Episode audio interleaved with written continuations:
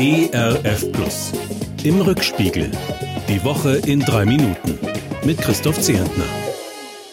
Na, das ist ja vielleicht eine Woche. Ein letztes Mal blicken wir hier in den Rückspiegel. Gut zwei Jahre nach dem allerersten Wochenrückblick in stark drei Minuten ist heute Rückspiegel Feierabend. ERF Plus teilte mir das vor einer Woche mit. Kostengründe sorgen dafür, dass der Rückspiegel jetzt eingeklappt wird. Die Fahrt von ERF Plus aber, die geht natürlich munter weiter. Also nun ein letzter kurzer Blick auf das, was uns in den letzten Tagen in Atem gehalten hat und hält.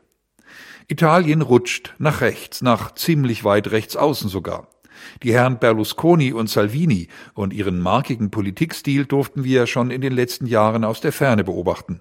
Jetzt kehren die beiden mit ihren Parteien in die Regierung zurück, an der Seite von Giorgia Meloni. Ob diese Dame nun eine erzkonservative Katholikin ist, die sich verkämpft für Gott, Familie und Vaterland, oder eine glühende und höchst gefährliche Neofaschistin auf den Spuren Benito Mussolinis? Mir jedenfalls macht es Angst, dass der Rechtsblock jetzt in Italien zu sagen hat, wo es langgeht. Wir werden uns schon bald ein genaueres Bild über diese neue Forza Italia machen können. Auch unsere eigenen Politikerinnen und Politiker werden wir in den nächsten Tagen und Wochen noch genauer kennenlernen als bisher. Eine Inflation von zehn Prozent im September, die Prognose einer Rezession, also einer wirtschaftlichen Talfahrt vor Augen, dazu jede Menge schwieriger Fragen in Sachen Gaspreisbremse, Entlastungspaket, soziale Ungerechtigkeit und Schuldenlast. Wir werden erleben, wie ruhig oder wie unbeherrscht unsere Staatspersonen in der sich verschärfenden Krise reden und handeln.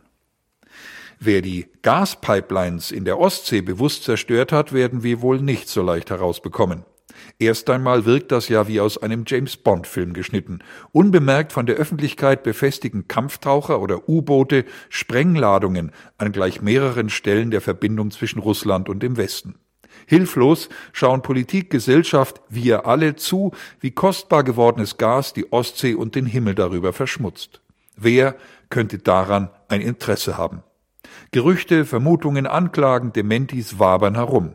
Wenn Russland Europa damit vorführen und in Angst und Schrecken versetzen wollte, was etliche Beobachter mutmaßen, dann sollten wir den Drahtziehern diese Freude nicht gönnen und gelassen bleiben. Gleich noch einmal fühlen wir uns in dieser Woche an James Bond erinnert. Feuert doch die NASA allen Ernstes einen Satelliten winziger als ein Kleinwagen auf einen riesigen Asteroiden ab.